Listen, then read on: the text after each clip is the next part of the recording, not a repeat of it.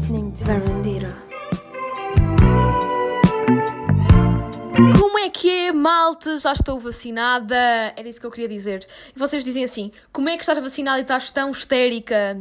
Assim, por enquanto estou histérica, porque eu estou a gravar isto, né, no dia em que tomei a vacina. Portanto, estão a ver que uma pessoa tomou a vacina, mas ainda está assim top. Pois é, malta. Bem, agora vou voltar ao meu tom normal, ao meu discurso normal, porque acho que estou mesmo muito histérica. Bem, uh, bem, bem, bem, bem. Acho que se podia só dizer bem, bem, bem, bem, é sinal de boa energia. Estamos sempre bem, estamos sempre bem.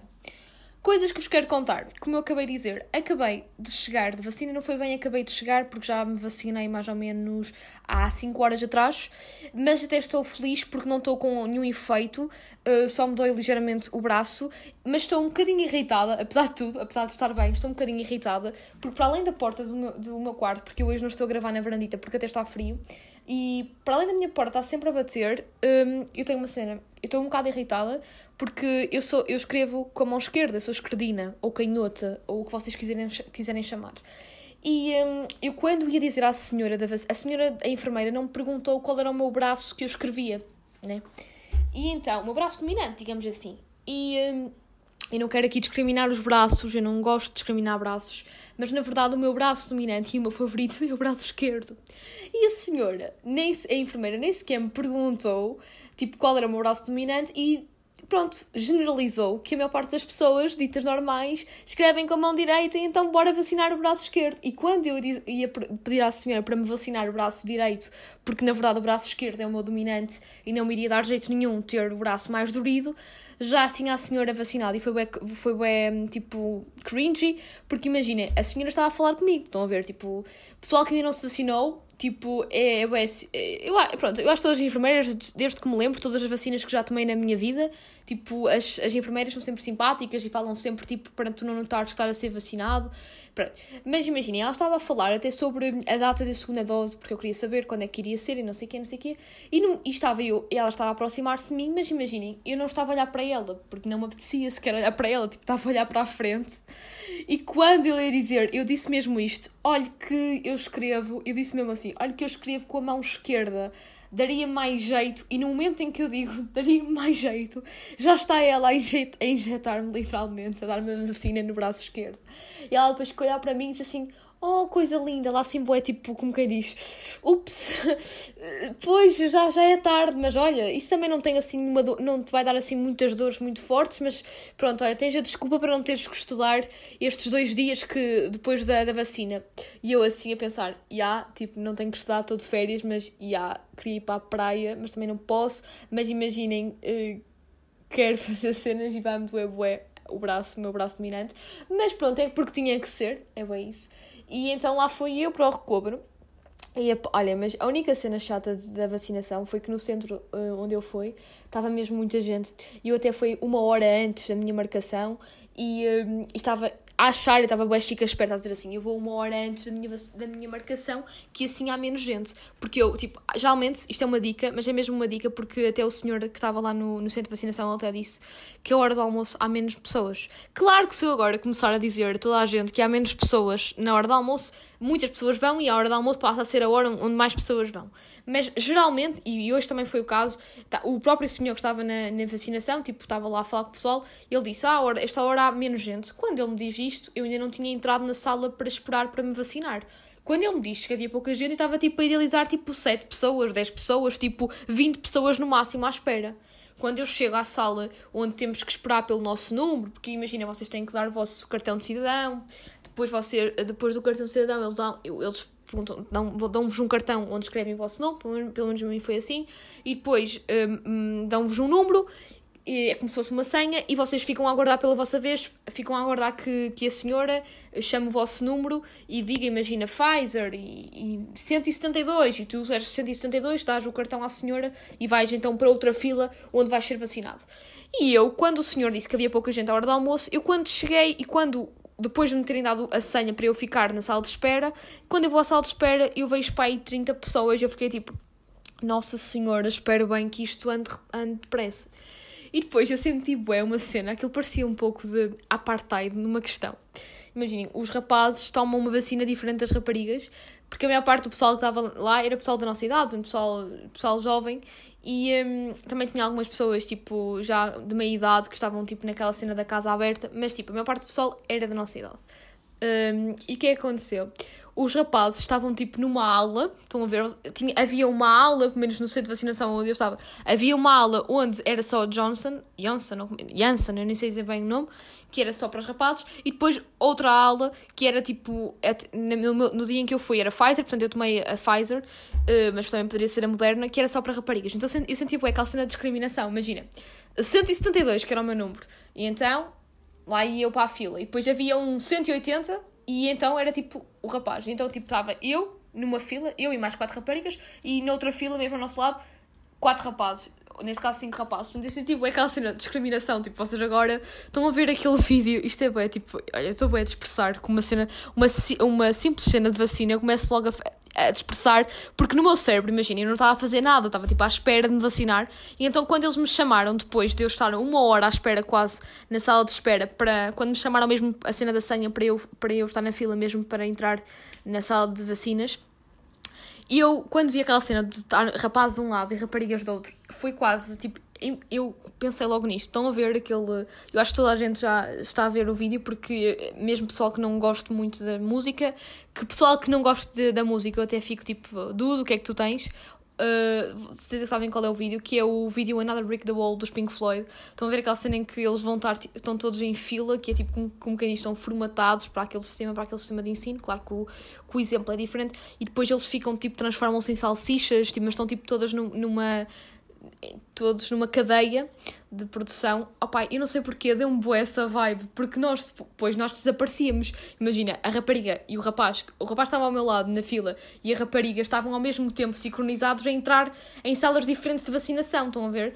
E quando eles entravam eu nunca mais os vi, depois só os vi quando eu me vacinei e estava na sala de recobro. Não sei, mas tipo, era uma cena tão formatada eh, que eu juro eu estava bem a imaginar esse, esse, esse vídeo dos Pink Floyd e eu fiquei tipo, yeah, eu pensei, meu Deus, como é como, como, como a minha mente consegue dispersar, uh, para além de expressar neste podcast, eu também estava mesmo a, a, a expressar lá na, na vaci nas vacinas e depois é sempre um total. Eu estava tipo, tive tanto tempo sem fazer nada que estava no total overthinking. E depois houve outra curiosidade que eu vos quero contar. Eu estou tipo há 7 minutos a falar do raio da vacina, gente. E ainda estou bem histérica. Eu acho que me puseram uma, alguma droga na vacina, porque imaginem, eu, eu geralmente eu falei com as minhas amigas que já também já tomaram a vacina, que até foi a mesma que a minha, e elas tipo ficaram bué da mortas. Tipo, elas levaram a vacina e tipo ficaram tipo. De, não, não digo de cama de estarem doentes, porque a primeira dose, pelo menos elas também só tomaram a primeira dose, não foi isso, mas estavam tipo moldes, estão a ver, tipo, é naquela, deixa-me ver uma série comer e arrochar. Eu, mas eu estou bem histérica, eu por mim e agora para a praia, mas eu tenho noção que não posso e também o tempo não está a grande coisa, aqui bem nevoeiro. Mas estou bem, estou histérica. Mas isto só para vos dizer, depois, quando, depois de me vacinar, eh, estava na sala de recobro e estava toda a gente, tipo todos zombies. Estava tudo no telemóvel, tudo. E eu tipo estava. Imaginem, eu gosto de telemóvel, eu gosto de estar nas redes sociais, mas eu não sou assim tão tipo. Eu não consigo estar, imaginem Uh, houve tempos em que conseguia, mas ultimamente não consigo estar mais de 20 minutos ou 15 minutos seguidos no telemóvel. Tipo, eu posso pegar se cá muitas vezes ao dia, claro que agora tento diminuir, mas não consigo estar tanto tempo seguido a olhar para o ecrã, uh, tipo, só na rede social. Imagina, se era mesmo uma série, aí é diferente. Pronto, e então eu tinha o, o, o, meu livro, que ainda não acabei de ler, que estava mesmo, está mesmo quase a acabar, eu até acho que hoje em princípio acabo, que é o tal livro que eu já vos recomendei no último episódio, que é o, livro Um Novo Mundo, do Hector Tolle. E eu, tipo, tinha o livro na, na, no saco e eu disse assim, vou ler. Malta, eu peguei no livro e juro que não era para dar flex. Tipo, eu não me estava a apetecer sequer pegar no telemóvel. Eu peguei no livro e juro que me senti observada. Estão a ver se. Imaginem. Estão a ver aquela sensação de quando alguém eh, tem alguma coisa ilegal, imaginem droga ou uma cena assim, e está a consumir à frente de toda a gente, ou está a fazer alguma coisa tipo tabu à frente de toda a gente, que toda a gente olha para ti. Foi o que eu senti na sala de recobro. Eu peguei no livro, tipo, estavam para aí 30 pessoas também na sala de recobro, porque foram as pessoas todas que estavam que tinham sido vacinadas, estavam, tivemos de estar todos meia hora à espera de se tínhamos algum sintoma. É mesmo é aquela cena, estou aqui meia hora, se me der o fanico dá-me, se não me der, tipo, até, até, opá, juro, eu começo sempre, eu sou bué cética estas coisas, mas eu sei que as regras têm que ser assim, eu não estou, mas depois eu sou bué de gozar com as coisas.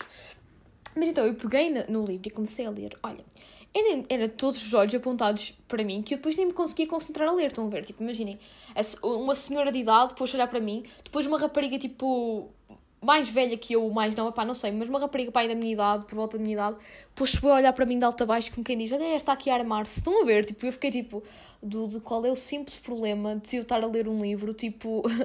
eu sei que eu acho que a maior parte das, Eu acho que isso cá foi um caso raro que me aconteceu a mim. Eu, eu creio e espero que que não, não será assim com toda a gente, de quando estão numa sala de recobro depois de uma vacina, as pessoas achem estranho pegar um livro. Acho isso também, acho que isto só aconteceu uh, no meu centro de vacinação e porque, olha, porque tinha que ser.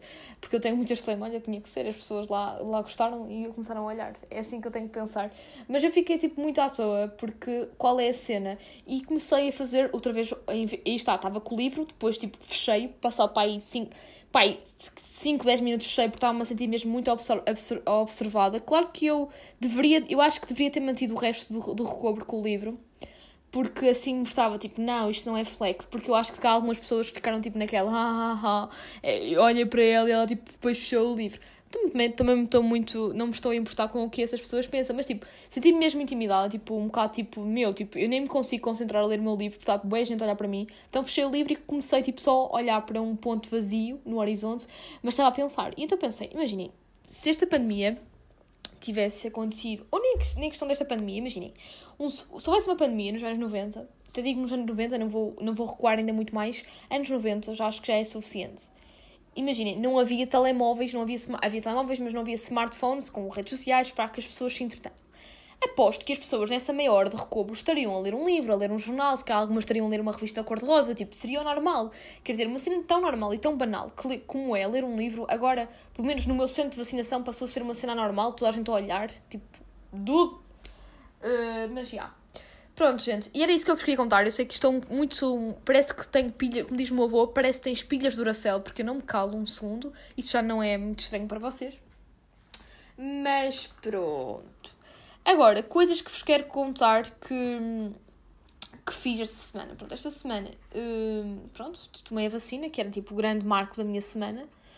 Uh, depois consegui, agora que vou tomar a vacina, se calhar agora não vou fazer este nos próximos tempos, mas consegui continuar a fazer, a ir à praia, a fazer a minha yoga, medita a minha meditação e não sei o que, que agora tenho sido muito mais, depois que vim de férias do Algarve, agora tenho até sido a porta do meu quarto está-me a irritar profundamente. Não sei se vocês conseguem ouvir, mas uh, depois que vim de férias do Algarve, agora consigo, tenho continuado a estabelecer as minhas rotinas que tinha antes, um, ehm, de, do yoga e da meditação e, e, de correr também. Sim, é uma, uma das coisas que vos quero dizer é a corrida. Tipo, eu amo atletismo, amo, amo, amo, amo, amo correr e, um, e já sentia falta e então esta semana estive, tipo, tenho tido, acordado, tenho acordado tipo às 6 da manhã, tenho ido correr, depois tenho ido à praia, para a praia fazer meditação e yoga e depois se desse eu iria dar um mergulho no mar, mas esta, esta semana pelo menos aqui na minha zona estava, o mar estava muito, estava muito revoltado, eu digo, está muito revoltado o mar, está com, está com uma energia muito negativa, precisa de, precisa de, como é que se diz? Desabafar com alguém, vai desabafar com a areia. Isto é tipo, eu estou mesmo metafórica, enfim. Mas pronto, eh, porque é uma cena que gosto, que eu ano passado fazia sempre isso, assim mais no verão, que era tipo malhava, bué, depois mar, um banhinho de, mar, de água salgada ali para, para, para energizar. Mas pronto, não deu para água salgada, deu para água fria, porque yeah, eu sou o time água fria também. Isto é um bocado estranho, mas já tinha-vos dito. Já vos tinha dito. Pronto. Portanto, para além de ter voltado aos meus hábitos assim mais saudáveis, um, cada vez me convenço mais que o exercício físico, eu já sabia disto, já tinha consciência, mas o exercício físico consegue-te mesmo, exercício físico e complementar o exercício com meditação e esse tipo de coisas, muda-te mesmo toda, toda a tua vibe, todo o teu astral é mesmo isso, toda a tua disposição, toda, a, toda a tua maneira e linguagem corporal até a lidar com as, com as outras pessoas, é o que eu sinto, e até traz coisas novas e coisas mais positivas na tua vida, porque hum, às vezes nós temos como eu estava agora na, brinca na brincadeira a dizer que o mar, quando está mais revoltado, quando nós dizemos que até estão marés vivas, é o mar revoltado, que eu agora inventei a dizer que é o mar revoltado a tentar exprimir as suas emoções e a falar com a areia, porque eu digo isto porque o mar, quando está revoltado, tipo, pelo menos aqui nas praias do litoral norte, tipo, eles, tipo, avançam muito uh, à areal, portanto, é mesmo o mar ali numa relação com a areia. Agora lembrei-me bem daquela música, o mar enrola na areia. Pronto, mas isso ninguém sabe o que ele diz. E agora vocês diziam, pronto, Maria, ninguém sabe o que tu dizes. Pronto, porque a Maria sente-se feliz. É um bocado isso. Mas, continuando, imaginem, o que eu estava, o que eu estava a dizer em relação ao mar, de exprimir as suas emoções quando está mais revoltado. A corrida também é um bocado isso que, que eu, que, pelo menos para mim, tem esse papel, que é, imaginem, vocês até estão um bocado frustrados com alguma coisa, ou irritados, ou até às vezes estão naqueles dias em que nem sabem porquê, sentem-se estranhos, sentem-se, opá, estou assim, não, porque é que estou assim? Juro, correr, correr ou fazer um desporto que vocês gostem. Quem diz corrida pode ser o que, o que seja, karaté. Uh, eu estou agora a pensar em todos os esportes, futebol, surf, qualquer coisa. Um, um desporto que vocês realmente, até o skate, um desporto que vocês realmente gostem. Tem mesmo esta capacidade de. É por isso que se torna um hobby e até um vício, porque é mesmo aquela. Um, eh, aquele, aquele refúgio que vocês têm e que vocês acabam por. Um, pronto, toda a vossa adrenalina fica ali e nessa adrenalina também sai todas as energias mais negativas. E, hum, e eu consinto, pelo menos comigo, com a, com a corrida e com a meditação uh, e com o yoga, mas principalmente a corrida, primeiro, imaginem, estou mais tipo chateada com alguma coisa eu sinto que quando corro, todos os meus problemas que estão na minha cabeça parece que estão a voar, estão a ver aquela sensação de estou a correr, todas as merdas que estão, uh, até, pronto, é mesmo merdas que eu tenho que dizer, tudo o que está na minha cabeça está tipo a sair Estão a ver como se fosse assim. Estão, eh, estão a ver aquilo. Estou sempre a dizer estão a ver, estão a ver, como se vocês estivessem a ver alguma coisa. Estão mais a ouvir do que a ver. Mas imaginem naqueles, naquelas bandas desenhadas que eles têm tipo aqueles balões de pensamentos. Eu, eu quando. Ai, eu imagino mesmo isso, estar a correr e todos aqueles balões de pensamentos que às vezes tenho, que às vezes tenho dos meus overthinkings constantes ou de alguma coisa que me tenha acontecido que eu não estou a perceber porque é que me está a acontecer. Pá, cenas da vida. Tipo, sinto que quando corro eles estão tipo a desaparecer tipo no céu enquanto eu corro à medida que o vento me bate na cara, tipo, aquilo está tipo a desaparecer. Eu fico tipo. E depois, se tiveres a ouvir uma boa malha de Foo Fighters, é o que eu vos aconselho. Foo Fighters e Led Zeppelin, para quem gosta de rock, para correr, acho que é a melhor playlist. Porque é mesmo muito bom. Há uma playlist no Spotify, qualquer, que eu, vocês colocam Rock and Run, é assim, é mesmo tipo especificamente de corrida, mas uh, uh, de rock, pronto. E eles, tipo, deve ser a cena dos cookies, eles, tipo, já perceberam o meu estilo, e então a minha, a minha playlist é tudo. Um, um, Foo Fighters, Led Zeppelin, também tem algumas de Nirvana, e depois também tenho o The White Stripes porque, porque também às vezes ouço. Mas pronto, vocês não. Uh, pessoal que gosta de rock, uh, se ainda não sabia desta cena, vão ao Spotify porque a, a playlist é mesmo ideal, mesmo ideal.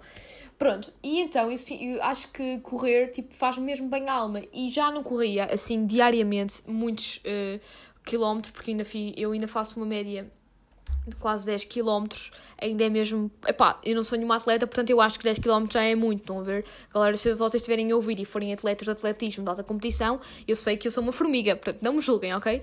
Mas. Hum, formiga não, tartaruga. Vocês são lepres, eu sou uma tartaruga. Mas já não importa ser tartaruga, porque. pá, menos corro. Mas é o que eu estava a dizer. Uh, um, em relação a isso, pronto, sinto que esta semana comecei a fazer isto outra vez diariamente, voltar à minha rotina que já tinha, que já tinha antes a esse nível e é pá, malta, eu estou com, o meu, com a minha vibe, tipo, já eu tenho gostado bem ultimamente, mas agora ainda estou mais, porque depois articular isto com, com o yoga, porque eu antes, tipo, só fazia, eu depois, nos últimos tempos não tenho feito tanto atletismo, não tenho feito, eu digo atletismo, mas tipo, corrida, estão a ver? Um, mas tipo, tenho feito sempre yoga porque é uma coisa que eu não consigo viver é mesmo uma adição que tens, mas uma adição boa e positiva. Uh, mas o yoga, por muito que exercites, nunca é tão intenso como um desporto mais a sério, não é? Não é tão intenso como, como uma corrida. O yoga até às vezes serve-me para mim como uh, tipo aquecimento e também de relaxamento a seguir. Uh, mas esquecem, esqueçam, tá, tá, foi uma semana incrível esse nível desportivo e agora as próximas semanas também vão ser, com certeza.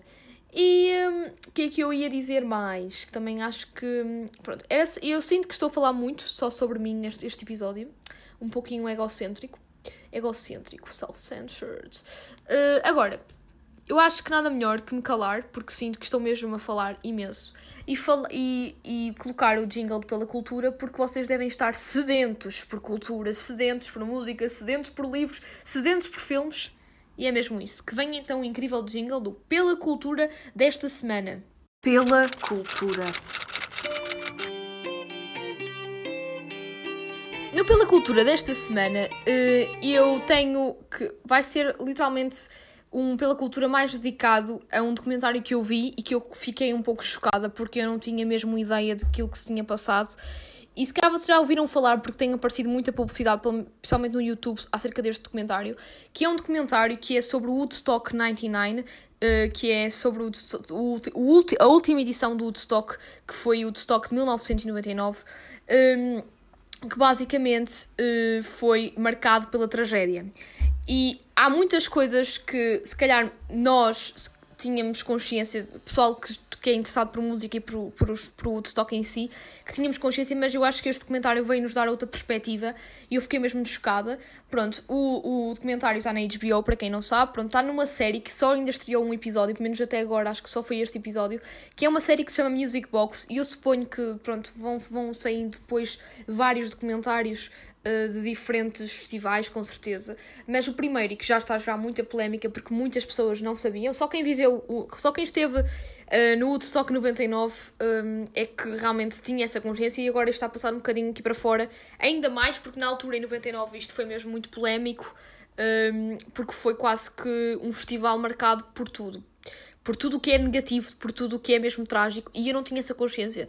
Porque está, eu só tinha aquela consciência e só tinha noção daquela cena linda e mágica do Woodstock de 69, que foi aquele Woodstock que é ainda hoje o Woodstock que é um marco histórico para a história da música e para a história dos festivais mundiais e ainda é aquilo que nós celebramos que até agora vai fazer agora vai fazer para a semana, se não me engano, 52 anos do, do da primeira edição do Woodstock de 69.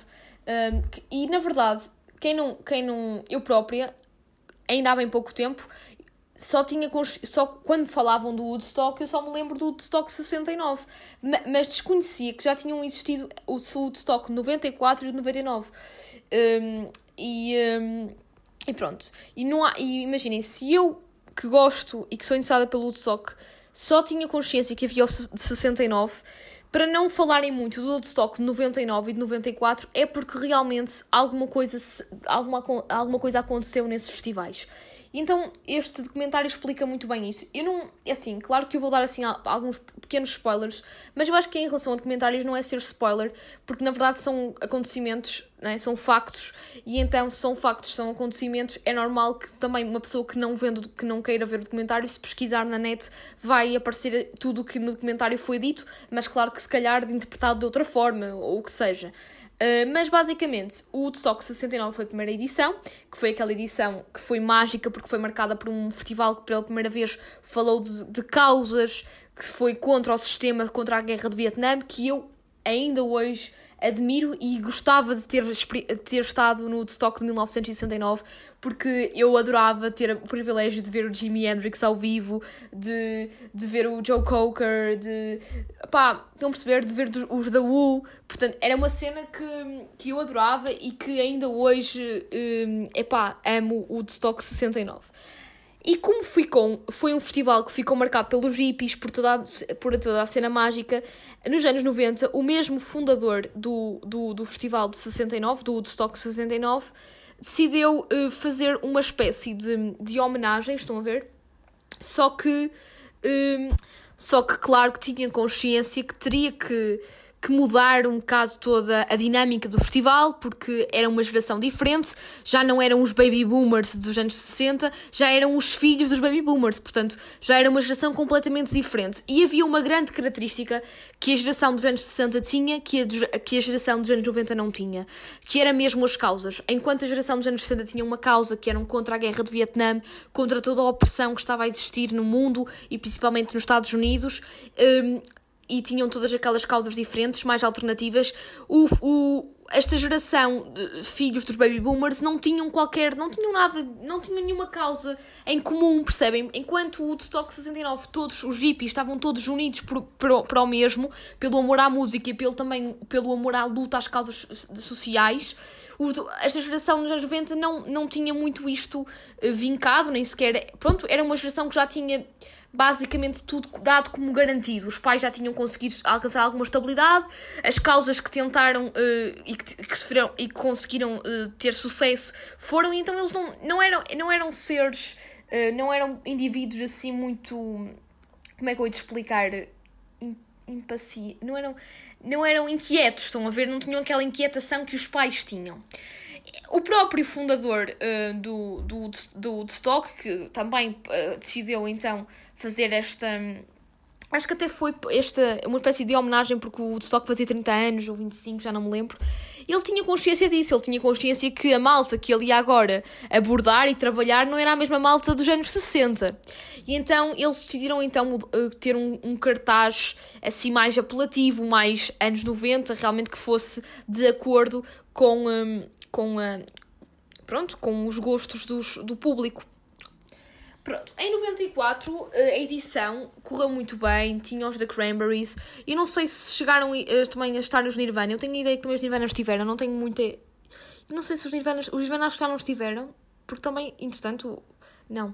Um, os Nirvana não estiveram em 94, obviamente, porque se foi em 94 deve ter sido no verão e em 94 os Nirvana já não, já não existiam sequer e o Kurt morreu em abril, porque ah, isso é uma. Eu sou fanática por Nirvana, já foi mais, mas tudo o que é a história de Nirvana, se quiserem um episódio, malta, isto é um, um entre parênteses aqui no podcast. Se vocês quiserem algum episódio dedicado assim a alguma banda específica, nomeadamente aos Nirvana, uh, digam-me, mandem mensagem para, para a Verandita para a página que eu faço um especial do Nirvana, se quiserem, porque eu tenho mesmo muitas teorias sobre os Nirvana e, e cenas de coisas que já li que vi de comentários. Pronto, agora fechei as parênteses e voltamos. Portanto, eu sei que os The Cranberries estiveram e tiveram outras bandas muito uh, conceituadas na altura, em 94 foram. Pronto, e o festival em 94 correu super bem, super, super bem. Agora em 99, que até o, o nome do documentário é mesmo sobre o Woodstock 99, foi terrível. Foi terrível porquê? A geração, em, 90, em 99 estávamos numa mudança de paradigma a nível musical. Enquanto em 94 tínhamos muito eh, o grunge, ainda o, o glam rock ainda do final dos anos 80 estava muito assente em 94 nós em 99 eh, estávamos numa mudança de paradigma que era o rock estava-se a misturar com o rap, estávamos então numa emergência do rap. Uh, os, as, grandes, as grandes bandas dos Estados Unidos um, ehm, nos anos, no, no, final dos anos 90, portanto em 99, que esta nova geração ouvia, era, imagina, Korn, uh, era Limp Bizkit, portanto era tipo esta onda assim. Uh, mais uh, do rap, mas ainda com uma junção de rock, mas o rock estava tipo a dispersar. E ao contrário dos Nirvana, dos Pearl Jam, dos The Cranberries, pronto, de bandas no, do início dos anos 90 que tinham uma mensagem, por exemplo, os Nirvana são uma banda claramente que tinha uma mensagem muito da igualdade de género, de, de serem contra uh, de to, todo serem contra o, todos os abusos que existiriam que existem uh, sobre o, o dinheiro falavam mesmo que o dinheiro até acaba por corromper as pessoas isso tudo no final dos anos 90 no, por exemplo, até o exemplo do Limp Bizkit e outros tantos, incentivavam a violência. Uh, até as letras, a letra, o início do hip hop, pelo menos era muito aquela coisa, pronto, de superação, histórias de superação, mas também muito aquela coisa de, de todos juntos conseguimos, mas através da violência. Não é aquele movimento pacifista como, por exemplo, um, ehm, nos, anos, nos anos 60 tínhamos no Woodstock. E então, em 99, o, o o produtor, o, o organizador do Woodstock, quis então convidar artistas mais ligados à, àquela época, mas disse que, apesar de tudo, eles, os músicos tinham que ter, como, é, como aquilo era uma celebração de aniversário do Woodstock de 69, que foi realmente o Woodstock marcante, os músicos tinham que ter alguma referência ao Woodstock de, de 69. Houveram bandas, como por exemplo os de Bush, os de Bush ou Bush, eu não sei pronunciar, epá, eu sou portuguesa, não sou americana, uh, isto pode parecer uma ignorância, porque eu tenho muito esta mania de nunca dizer bem os nomes, mas malta, estão a ver que isto está-me a sair assim da boca para fora e posso não estar com a pronúncia certa. Pronto. E eles até trouxeram, isto é mesmo. Trouxeram até o, uh, o guitarrista dos, dos The Doors e uh, os, o público nem sabia quem ele era. Portanto, enquanto os pais deles vibravam ao som dos Adores, aquela malta em 99 nem sabia quem ele era e tipo, ele estava. Ele, eu, eu quando vi o documentário fiquei tipo, como assim? Tu estás a ver-lo, estás a vê-lo à tua frente e tipo, tu não, nem sequer sabes quem é que ele é. Eles estavam a ver o Robbie Krieger, que é tipo dos melhores guitarristas uh, da história do rock, que é tipo um. Ele é dos, dos únicos membros, se não me engano mesmo, dos, dos Doors que ainda está vivo. E ainda, em pleno 2021 está vivo e em 99 estava vivo, ainda tocava e o, o membro, o, um dos membros do vocalista dos Bush, dos Bush uh, convidou-os e um, convidou e ele foi na boa, porque, ah, tipo, apesar dos, dos Doors não, não terem tocado no Woodstock 69, eles em 69 eram das bandas mais mediáticas de sempre, e tipo, aquela, aquela malta nem sequer estava a dar valor ao senhor, estavam tipo, é naquela, olha mais um velho ali a tocar, quem é aquele? Tipo, mesmo ignorantes, tipo, estavam-se a cagar mesmo para ele, eu fiquei tipo, eu até digo cagar, gente, porque é mesmo, eu fiquei irritada, e para além de, de serem pessoas assim muito muito ingratas até, ignorantes, porque pronto, só tudo o que era assim mais clássico eles não queriam saber. Uh, aconteceu, houve. Porque é que foi uma calamidade? Porque aquilo foi numa antiga base aérea um, e uh, base aérea militar. O que é aconteceu? Uh, era Alcatrão, estavam imensos graus na, nos, nos, dias do festival e então houveram imensas.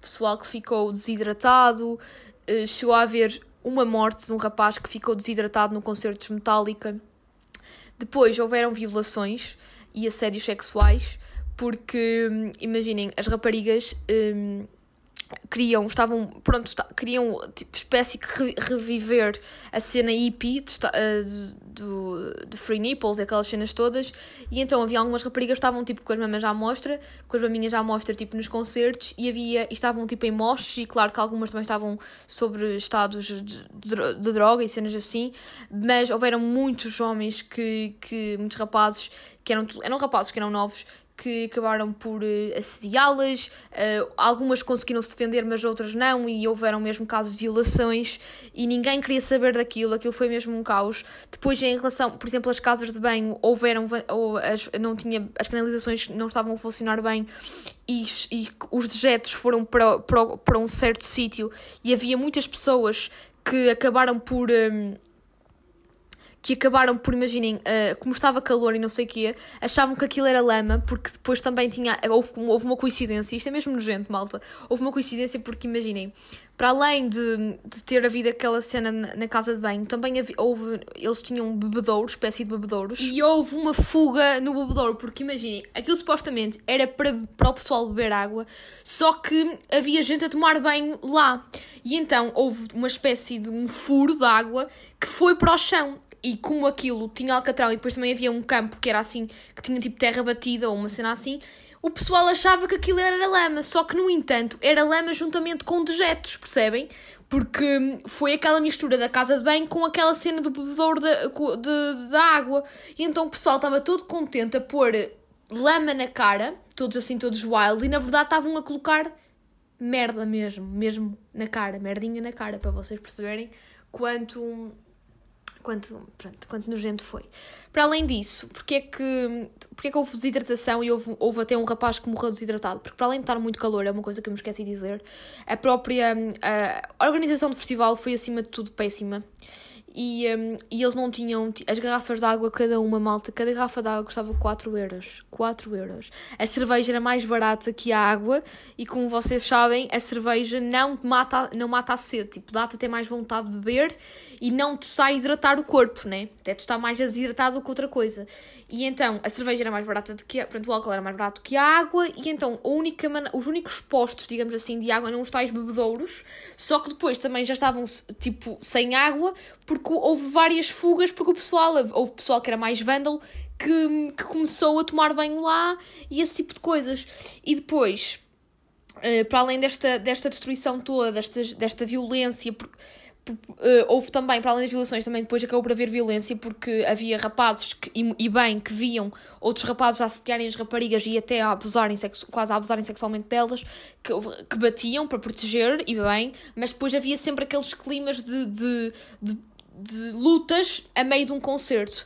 Para além disso, também uh, acusaram muito a, a organização do festival de ser super machista, porque em três dias de festival só houveram, só, só houveram duas mulheres a, atuar, portanto só duas cantoras, que era a Alanis Morissette e outra que eu já não me lembro, que até era assim uma cantora mais country. Do resto era tudo masculino, tudo bandas masculinas, e ao contrário do, das bandas do Woodstock 69, eram bandas que, que eh, nas bandas que foram ao Woodstock 69, que eram bandas que incentivavam a paz, as, as que foram lá no 99 incentivavam o ódio, muitas delas, e assim eram mais violentas e o pessoal já era mais violento, houve assim um clima mesmo de tensão. Quando os Limp Bizkit atuaram, o, o, o, um, o Fred, o, o vocalista do, dos Limp Bizkit, um, foi, começou, tipo, o pessoal estava todo em rebuliço, um, em pequenas lutas no, no, na plateia, e, e ele, em vez de a dizer assim, malta, bora acalmar, não, havia uma música qualquer que era assim, tipo, mais violenta, e ele dizia assim, partam tudo, partam tudo.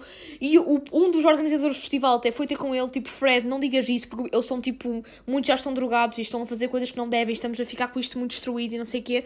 E ele, cada vez, cada vez que o organizador do festival vinha ter com ele e dizia eh, não, não digas isso, Fred, ele dizia mais partam tudo, partam tudo. Foi uma arrasia aquele, aquele concerto, eh, depois houve destruição, começaram a haver pequenos, uh, pequenos focos de, de incêndio, mas desapareceram, e quando no último dia Uh, no último dia, ou no penúltimo, vieram os Metallica. Foi nesse dia que houve um, um rapaz que morreu desidratado e, e morreu sozinho dos amigos, longe dos amigos, porque imaginem, aquilo era tão grande, tão grande, tão grande, que o pessoal perdia-se e eles tinham tipo um ponto de encontro onde metiam, na, na altura não havia telemóveis, olha, falando de telemóveis, não havia telemóveis, então eles metiam tipo post-its, estão a ver? Onde diziam, uh, proc eu procuro, uh, procura, sei lá, Francis não sei quantos, do teu amigo que está aqui às 9 horas da noite para te apanhar. Imaginem, era assim.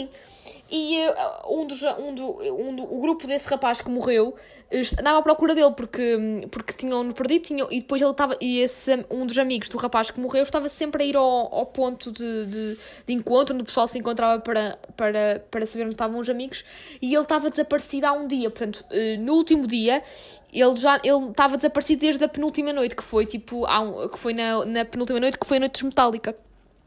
E, uh, e então depois ele foi encontrado morto, uh, assim, num, num canto que ele tinha sofrido mesmo de desidratação e nem sequer uh, houve cuidados por parte da, da produção, da organização do festival de arranjarem realmente médicos e, e e, ambulâncias de jeito, porque acho que ele não foi. Ele, uma, uma desidratação, se for a tempo, acaba por ser bem sucedida, só que ele não foi a tempo e morreu. Foi a única morte que houve, mas depois houve muita mais destruição. E na última noite foi mesmo o caos.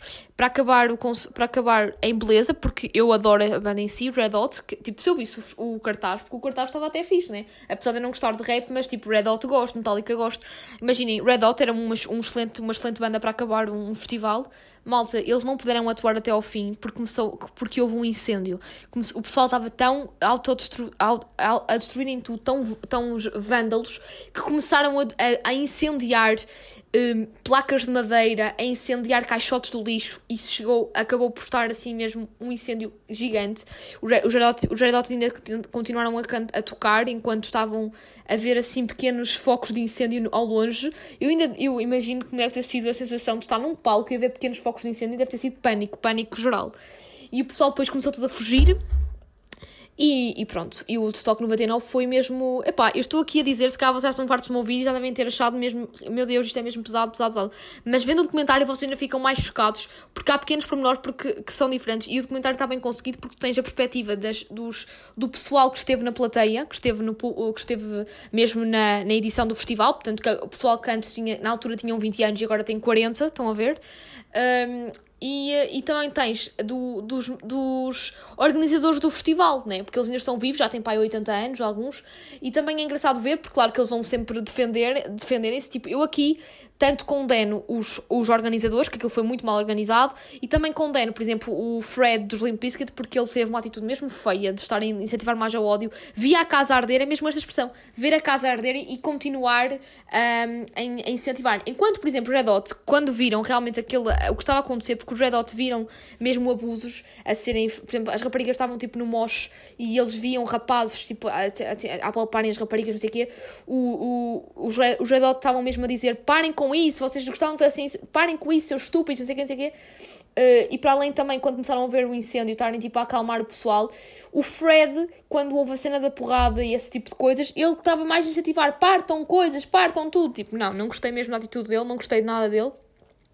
Mas pronto, resultado, o Woodstock 99 nunca, o, o, o festival Woodstock a partir daí nunca mais aconteceu e foi a partir, graça, graças a esse, a esse fim trágico do Woodstock, que surgiu o, o festival agora mais conhecido dos Estados Unidos, assim, festival mais até mais para o que é o, o Coachella. O Coachella surgiu com o mesmo espírito, também ser um festival de três dias onde tivéssemos bandas diferentes, só que para não atrair supostamente este vandalismo que existiu e também para garantir mais con condições ao espectador, um, eu, o bilhete é mais caro e o, o, o, o, é um relevado em vez de ser também. Porque é que também houve muita, muita, muita desidratação? Porque também o alcatrão e o sol e o calor absorvem aquilo tudo e é por isso também foi aquele clima.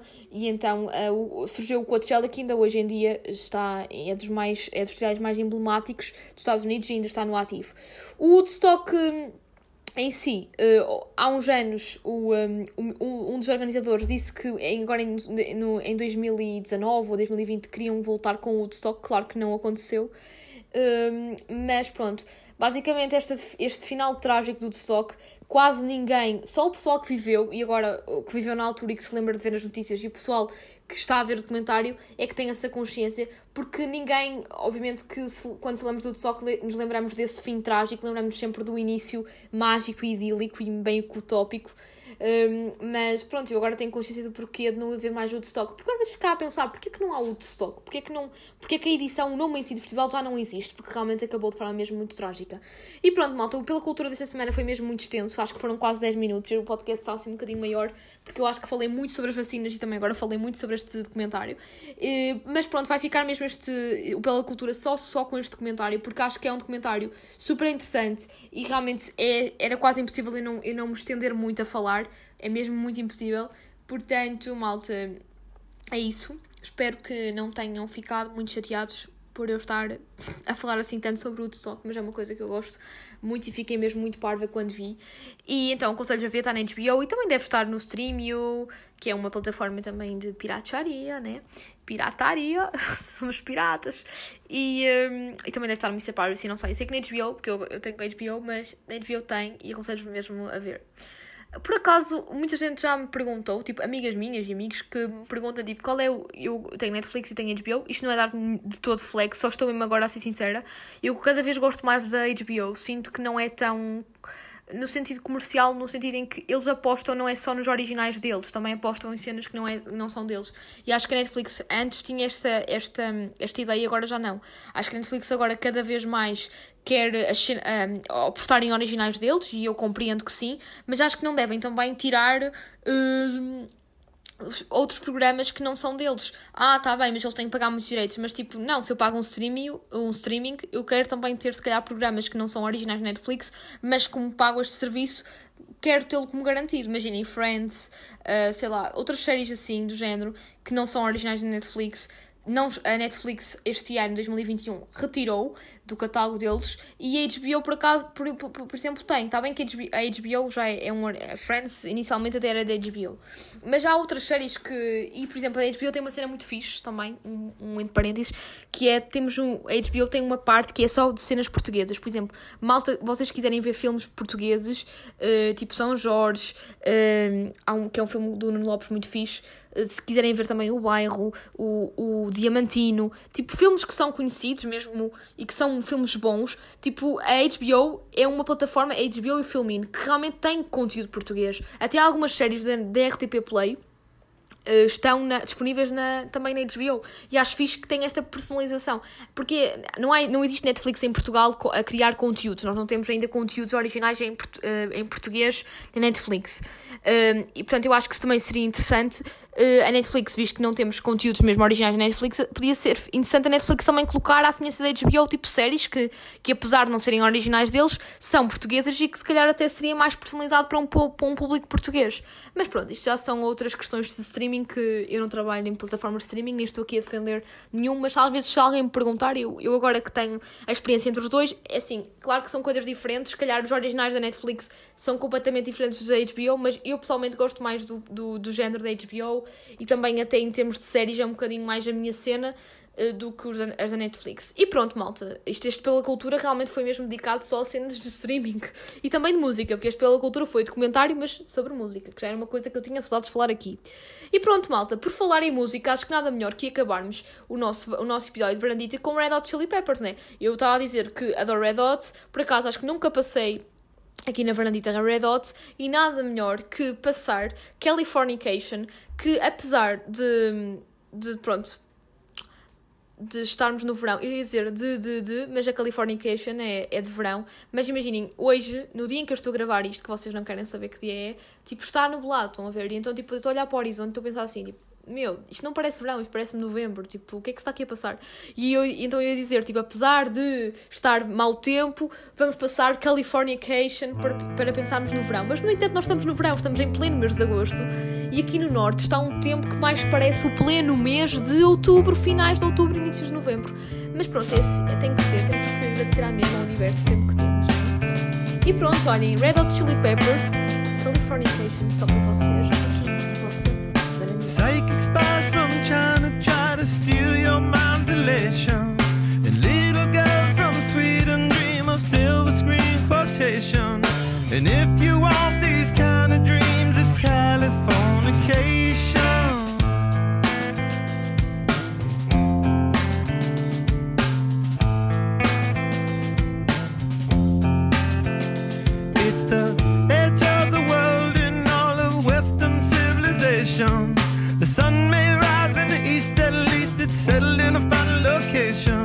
It's understood